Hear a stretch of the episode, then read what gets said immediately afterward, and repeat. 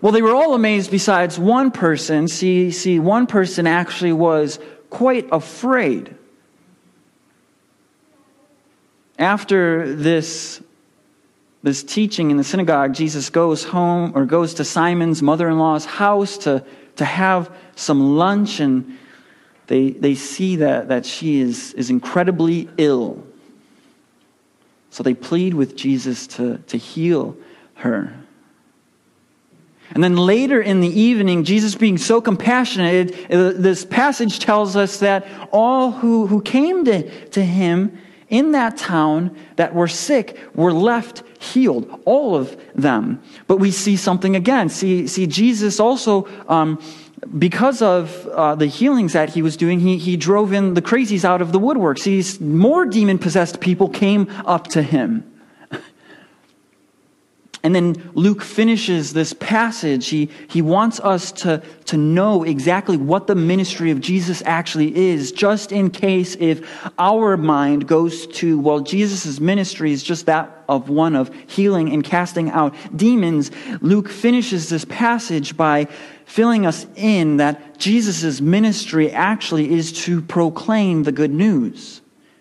I mean, this passage is just rich and incredible And so we come to verse 31, and it says this And he went down to Capernaum, a city of Galilee. And he was teaching them on the Sabbath. And they were astonished at his teaching, for his word possessed authority. And in the synagogue, there was a man who had the spirit of an unclean demon.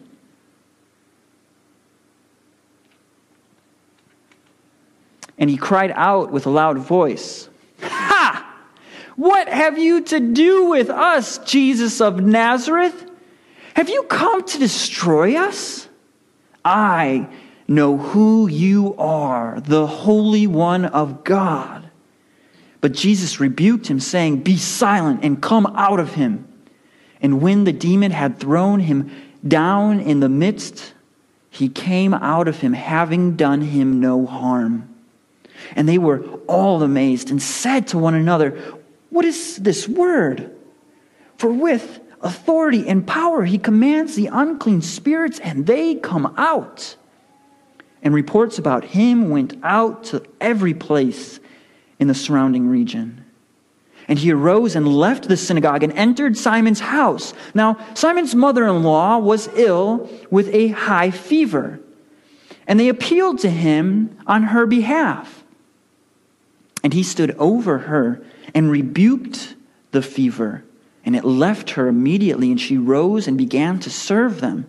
Now, when the sun was setting, all those who had any who were sick with various diseases brought them to him. And he laid his hands on every one of them and healed them. And demons came out of many, crying, you are the Son of God. But he rebuked them and would not allow them to speak because they knew that he was the Christ. And when it was day, he departed and went into a desolate place. And the people sought him and came to him and would have kept him from leaving them. But he said to them, I must preach the good news of the kingdom of God to the other towns as well. For I was sent for this purpose. And he was preaching in the synagogues of Judah, Judea. Let's pray. Father, we ask that you would allow us to understand better this passage. Not that we would manipulate it into the way that we want it to say, but, but that we would, we would see what you have taught us through this passage. Father, please soften our hearts. Give us a spirit of revelation and wisdom into the Holy One. I ask, I ask and, and plead with you this morning, Father, that you would allow your children to be encouraged and edified and, and even convicted if need be. That you would, you would draw out the idols in our hearts so that when we leave here today, we can leave marveling at your son Jesus all the more, that we can leave treasuring your son Jesus all the more. Father, I, I also ask that you would, you would reveal your free grace to those who do not know it. That they would see the depths of their heart and how sinful it actually is, but they would see that your grace is greater than all our sin. I pray this in your Son, Jesus' name, who is worthy to be praised. Amen. I remember it like it was last Sunday, although it couldn't have been last Sunday because I was here. I was 22 year old. I was sitting at our new church that Teresa and I just started attending in, in Louisville, Kentucky. There was a guest preacher that morning. And it was one of those sermons that was life altering for me. The sermon was on Jude, verses 24 and 25, the, the beginning of that passage. I can remember it so clearly how he spoke it. Now, to him who is able to keep you from stumbling and to present you blameless. I still remember the, the illustration, the sermon illustration that he used as the illustration was one of a, a father and a child walking. The illustration was where the, the child was gripping onto the father's hand, but kept on stumbling and falling. And so the father reached down and grabbed his hand and said, Son, let me hang on to your hand. See, this particular sermon was on the assurance of salvation that the believer can have. See, it wasn't so much that the, the person who was preaching it made a difference, but the authority with which he preached. I wonder if you have ever been in a sermon where it's just electrifying. A type of, of sermon where the preacher is on fire, both in accuracy in the text and passion in preaching. The type of of sermon that's 45 minutes, but yet you walk away saying, wow, that was one of the quickest sermons of my life because it was so captivating. See, this is what I felt after that sermon. But what it wasn't necessarily because of how he preached, it was the authority that he pre- preached with. And it wasn't even that he possessed the authority, but that he pointed to the one who possessed the authority and preached from the Bible, which has authority. You see, at the end of the day, all he was preaching was that the one who has authority to save sinners has authority to keep sinners from stumbling and has authority to present them as blameless.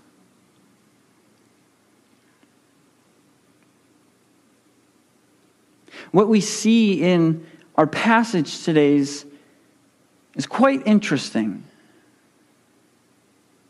Why is it so interesting? See, it's, it's interesting because there are so many great truths, but there's also a problem within our, our passage. See, the people recognized Jesus' words had authority.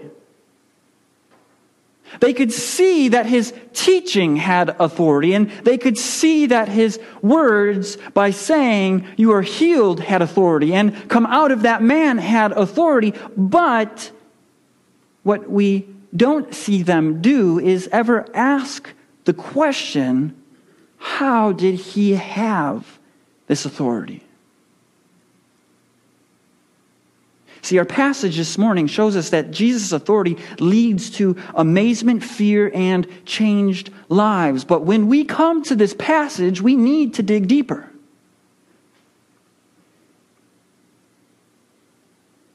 And so we start with the authority in Jesus' teaching as we come to verses 31 through 32. And he went down to Capernaum, a city of Galilee, and he was teaching them on the Sabbath. And they were astonished at his teaching, for his word possessed authority. See, Luke right here is setting the stage for us, because if we do not understand the authority that Jesus actually possesses, then we will certainly not understand what is to come after this. So we have to ask the question why were they astonished? And what were they astonished at? Well, they were astonished at Jesus' teaching what about Jesus' teaching were they astonished from? Well, the authority. The authority that Jesus had behind his teaching. You see, Jesus, he never taught what ifs or maybes. Did you know that? When Jesus taught, Jesus' authority came from the certainty he had in what he knew and what he was teaching. So when Jesus spoke, he spoke with authority because he wasn't just presuming he knew it. No, he actually knew it. And so this confidence, uh, this authority attracts people, it engages people. Maybe Jesus preached with passion or, or zeal. Maybe he was the best speaker or orator in that time. Or maybe he once never rose his voice while he was teaching, other than flipping tables. I mean, Jesus' authority came with certainty. Why would he need to raise his voice or be passionate? So we ask the question then, how much authority did Jesus' teaching have? Well, Mark actually tells us in Mark 1 that his teaching possessed so much authority that people were recognizing that this carpenter was kind of outshining the scribes and the Pharisees who were supposed to know their stuff.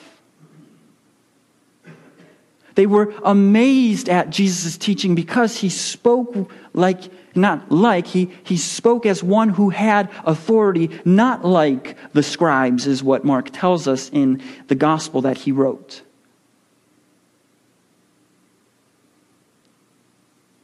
Jesus taught with authority because he had confidence in what he taught. He did not hypothesize like the Pharisees or the scribes, teaching what ifs or maybes or this could possibly mean that. Oh no, see, this man spoke with authority. When Jesus spoke, let me put it in the most simple terms possible. When Jesus spoke, people shut up and listened.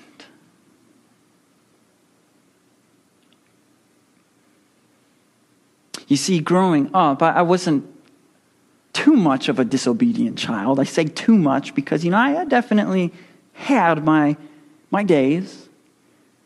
But for the most part, I listened and, and obeyed. However, when I was, I was acting like a fool, it didn't matter if my mom and dad were in the other room, if I was across the street or across the town, if I heard three words, if I had three words that, that possessed this type of authority, do you know what I did? Oh, I shut up and listened. When my mom and dad would say, Max Jordan Katzbach, there was authority behind those words. And I knew that whatever came next, I better be quiet and listen, or else the outcome is going to be even more not in my favor.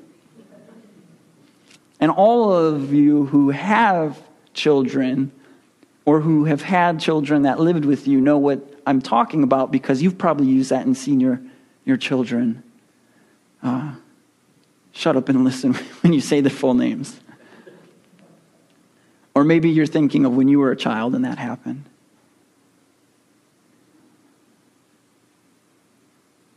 See, there's, there's something, though, different between the authority that my parents possessed when they said that compared to what Jesus said and taught. All of Jesus' words were captivating, full of assurance in what he taught and said. Never questioning or going back and saying, I messed up there, I need to correct myself. You see, I wonder just how aware we are of the type of authority that Jesus actually has. Coming out on the other side of, of the cross, we, we actually get the Word of God to show us Jesus' authority so we could turn to pages and see how when Jesus spoke to rebuke the, the weather that the waves and wind on the sea died down, or, or that when people were, were hungry, he looked out at them and had compassion and took five loaves and two fish and fed 5,000 people with it. Or that when his friend Lazarus had died, he spoke two words, well, three Lazarus, come out. And somebody who had been dead for four days rose.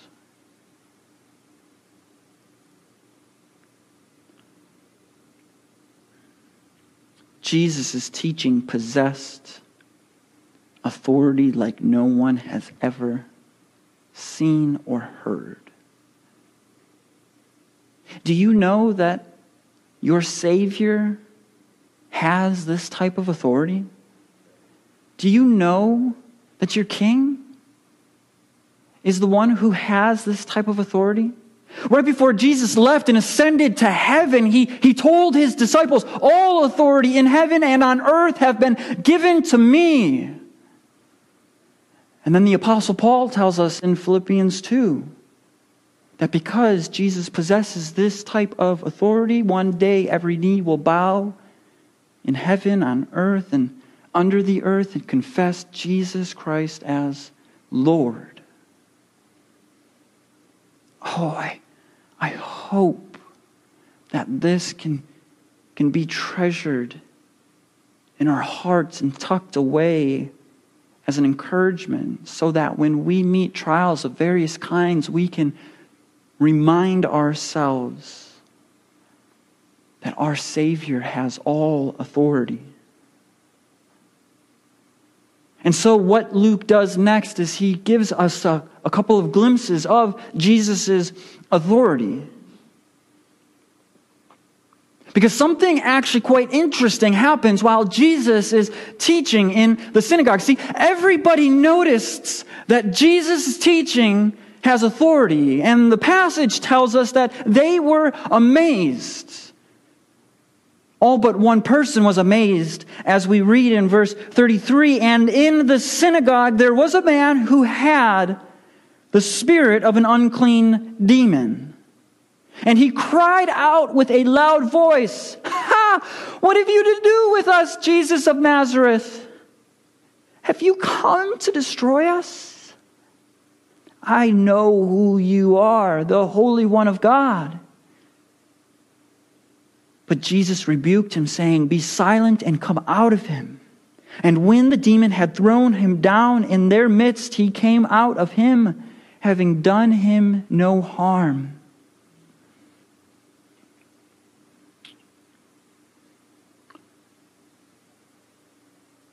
as Jesus is, is teaching. And as the people in the synagogue are astonished, this, this demon possessed man, full of fear, cries out. But what does he cry out?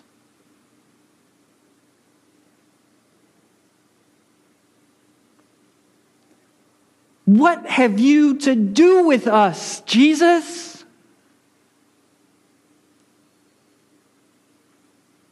What have you to do with us, Jesus? Is what this man cries out. Is it time? Is it time, Jesus? Just, just let us know. Is it time? Time for what? Time for us to be destroyed, this demon possessed man says.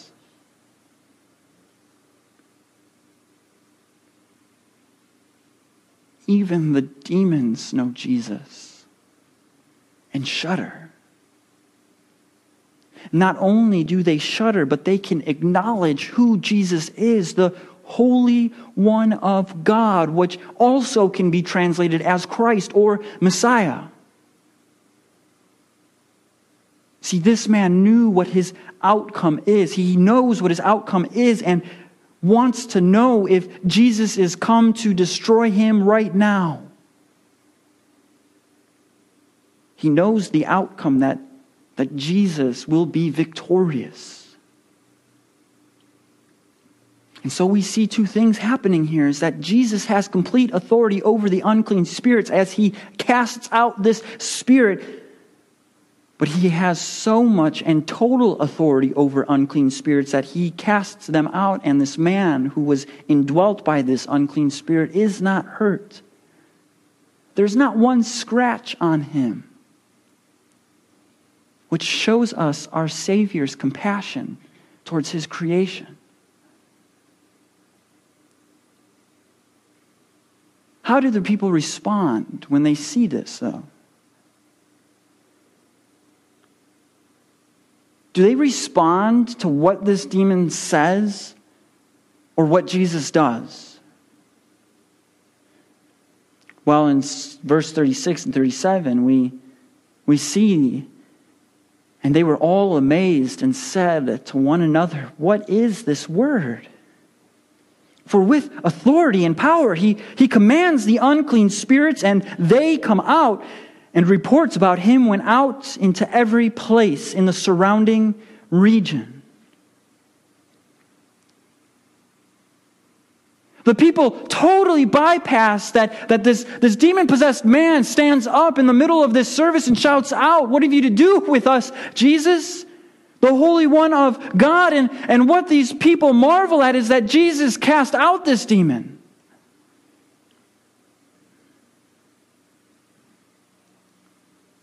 They take no time to ponder the fact what it could mean that Jesus could be the Holy One of God.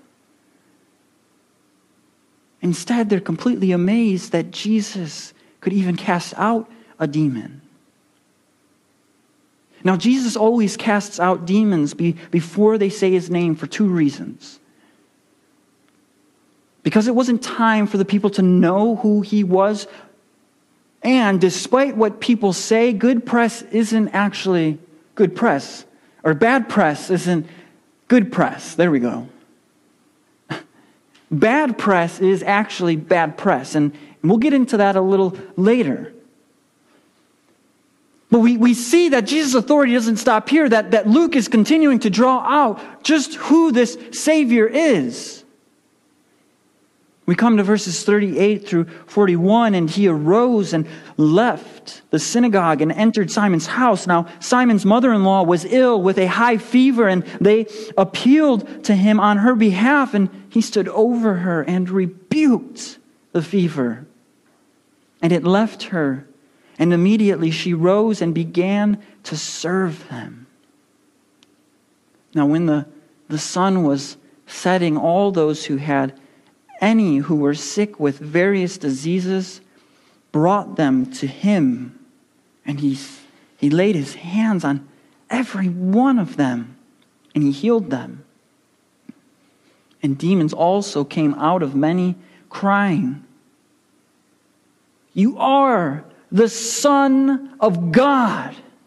But he rebuked them and would not allow them to speak because they knew that he was the Christ.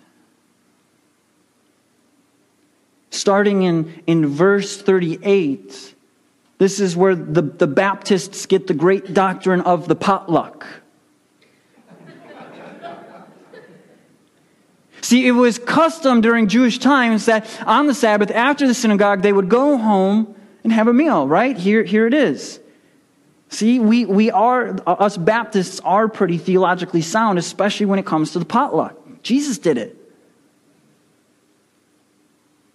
But what we see here is that when Jesus arrives, Simon's mother in law is, is actually very ill, and, and Luke, being a doctor, doesn't put it lightly for us here. Because Luke is a physician, he could have used, okay, it was a, it was a minor cold. It, was, it wasn't that bad. It was just a tickle in, in her throat. But what Dr. Luke is, is telling us here is that Simon's mother in law was ill with a high fever.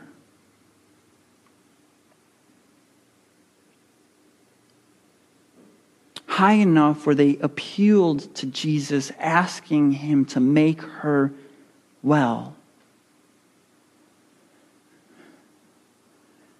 And so, what do we see Jesus do? Jesus moved with compassion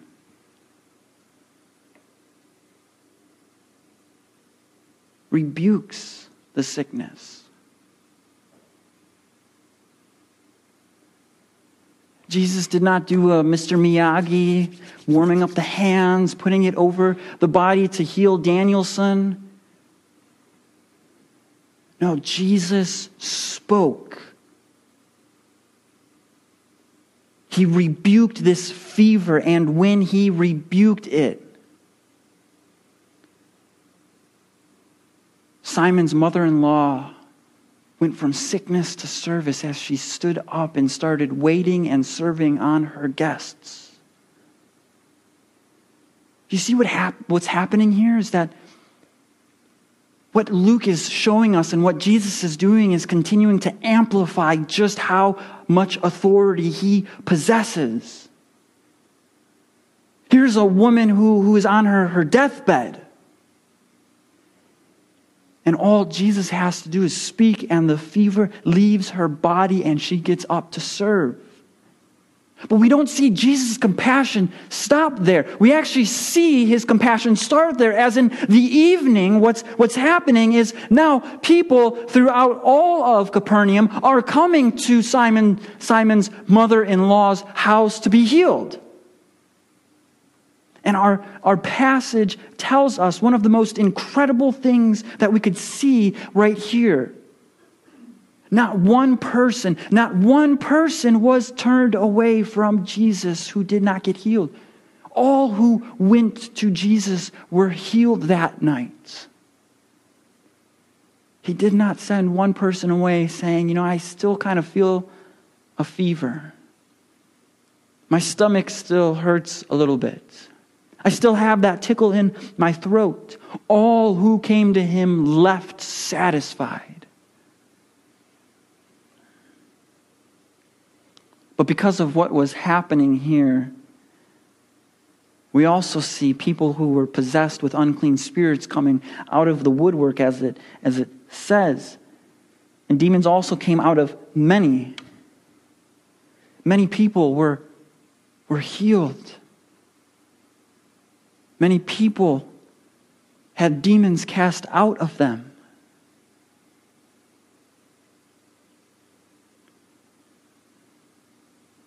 You see, I, I, said earlier that bad publicity is not actually good publicity, it's, it's bad.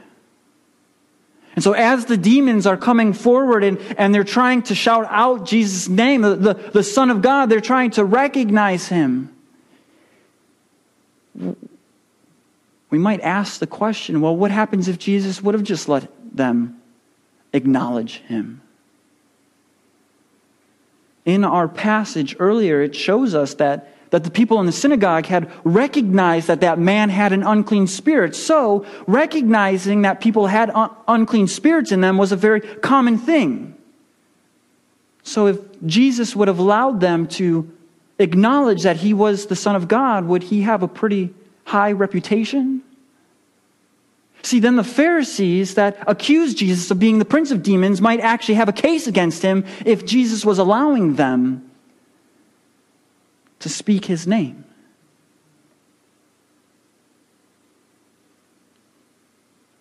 What Jesus is doing is quickly and sharply casting out these demons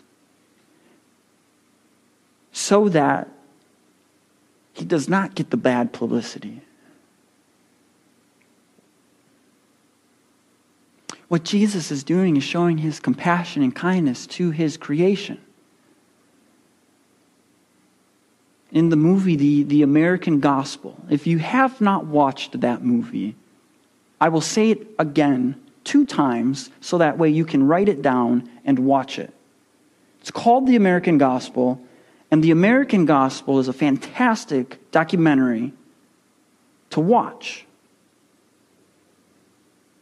In part of this documentary, a man named Justin Peterson, who has a disability from his youth, um, he, he has to have a, a, walker in order to walk. I can't remember off the top of my head what he actually had, but, but he goes around and he interviews people at healing crusades. Not that he, he believes in healing crusades, but because what he wants to do is, is uncover the falsehood that healing crusades have.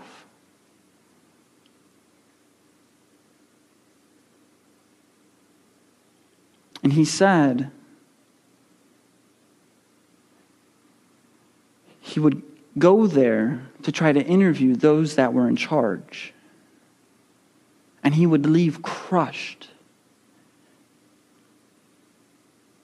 As the people who would need the healing would be in the back, forgotten about.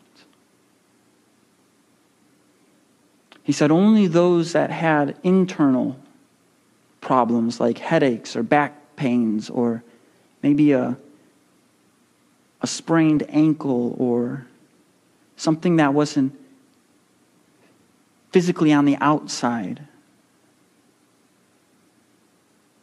Only they would be brought up to the stage in order to be healed. While, and I quote, mothers with babies on ventilators would be in the back just hoping that this so called faith healer would come to them and heal their child who was about to die.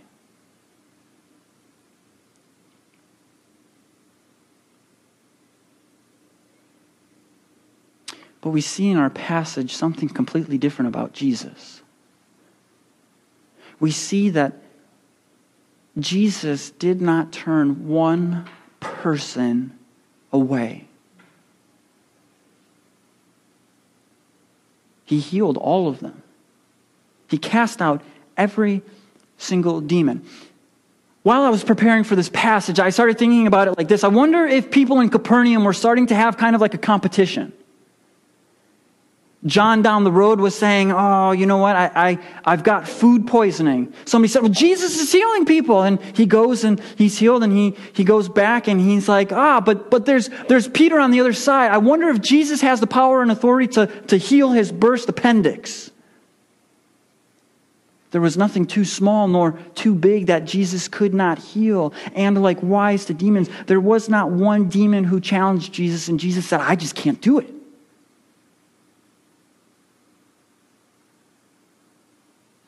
Every single disease was healed and every demon was cast out. This is the authority of our Savior Jesus. But this is where we now need to ask the question why did Jesus then leave us? Why didn't Jesus just stay back and just continue to heal everyone and continue to give food to everyone and, and continue to do all of those things that we're seeing in this passage.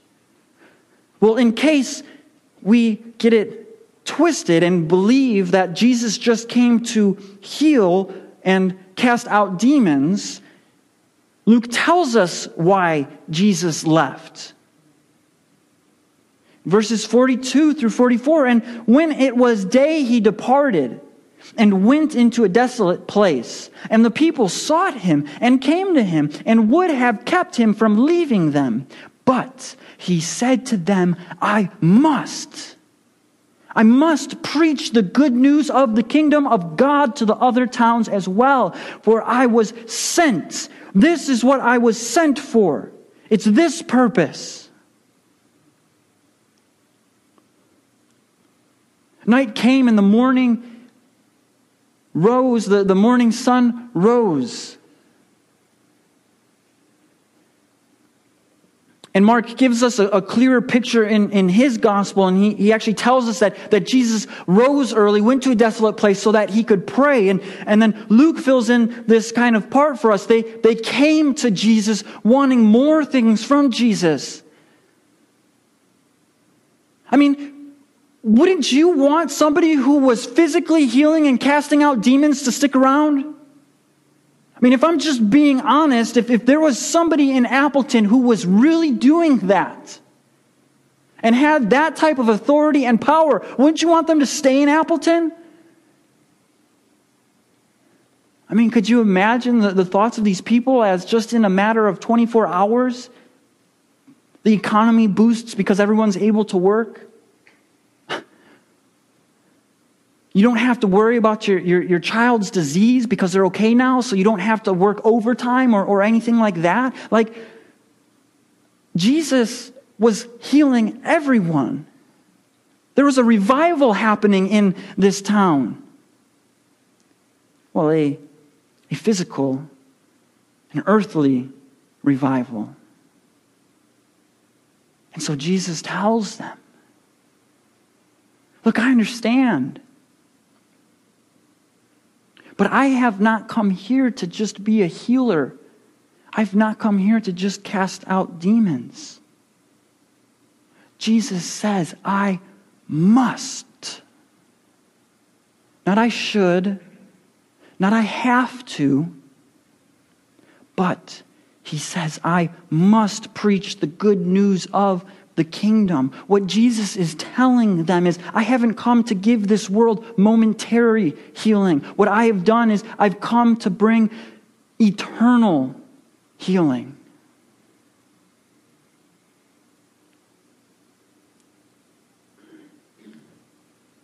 It's like when a bone breaks.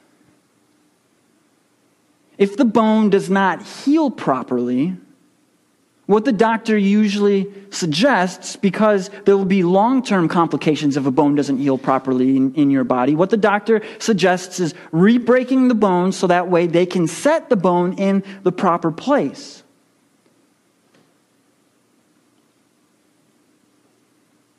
This is exactly what Jesus has come to do. We will face afflictions and trials of various kinds. But Jesus has not come to merely just give us momentary relief, but eternal relief. This is, this is one thing that just makes me so incredibly sick and, and angry about the, the healing movement. Is, is the movement. It tells hurting, sick, and vulnerable people that if they just give their money to this ministry or, or they pray this prayer with enough faith, then all of their problems are just going to go away. No gospel ever preached, no kingdom ever proclaimed, just a very me centric, selfism religion.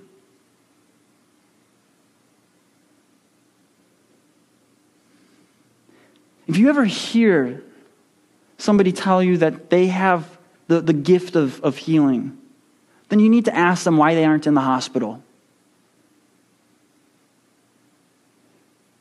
If you ever have somebody tell you that, that your prayer wasn't answered because you just didn't have enough faith, then you need to ask them, well, then Paul must have not have had enough faith because he prayed three times and God said that he wasn't going to take away his ailment.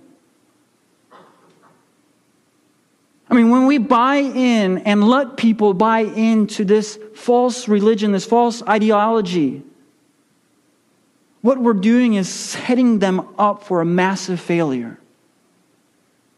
Now, don't get me wrong. I, I, I firmly believe that God still works in miracles, that He can still heal people. But we need to know that God is completely in control. And whether we see that miracle or not, He still is in complete control.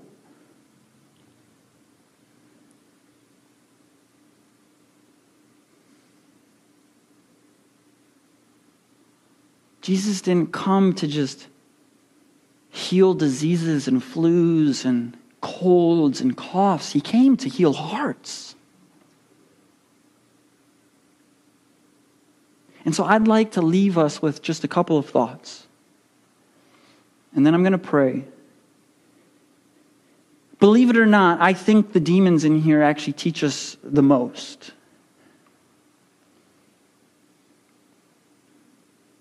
If you're in here and, and you don't know Jesus as your Savior, this is just my, my plea to you. And what I'm seeing in this passage is that Jesus' greatest enemies acknowledge who he is.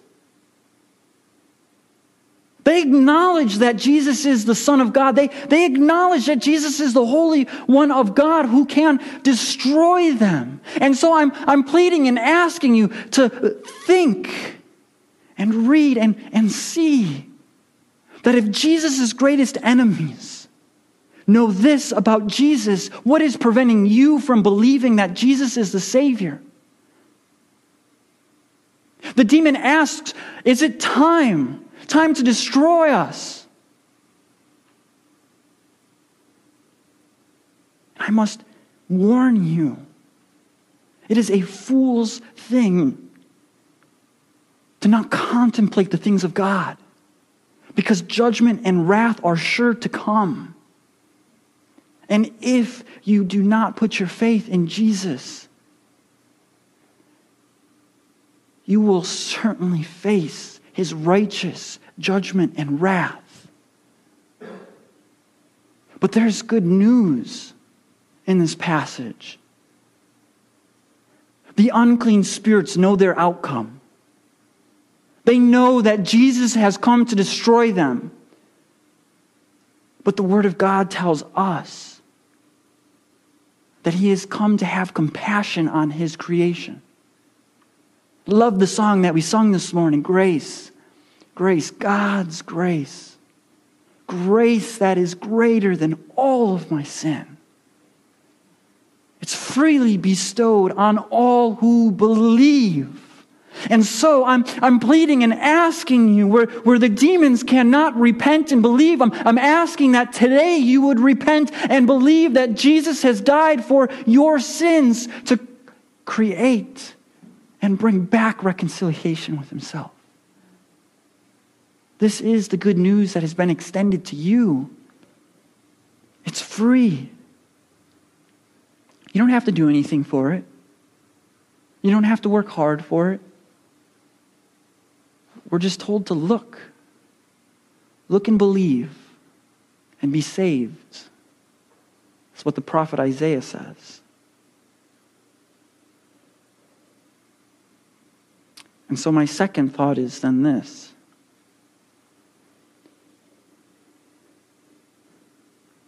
to my brothers and sisters in here the demons loudly and boldly proclaim Jesus as the Son of God. Do we? I really want us to think about that.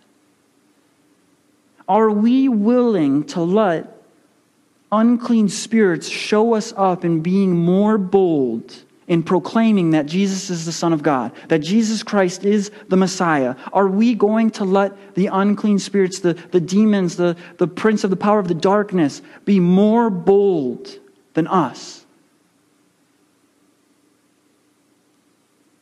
Yes, we are to love others by our actions. But we are also to love others by our words.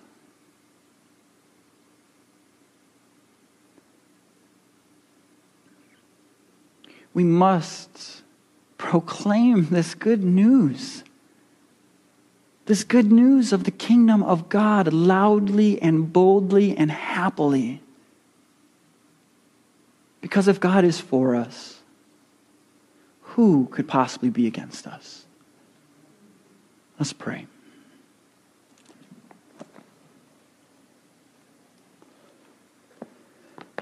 Father, would you please pierce our hearts? Allow your word to become more of a reality for us. Please send your Holy Spirit here to richly indwell us, to reach Appleton, the Fox Valley, the, the ends of the earth. Use this church right here to reach our neighborhood to our family.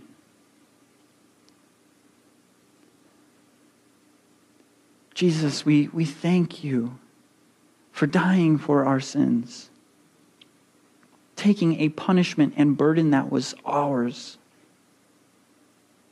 defeating death, and ascending and sitting on the throne at your Father's right hand. We pray this in your name because you are worthy of all praise, honor, and glory. Amen.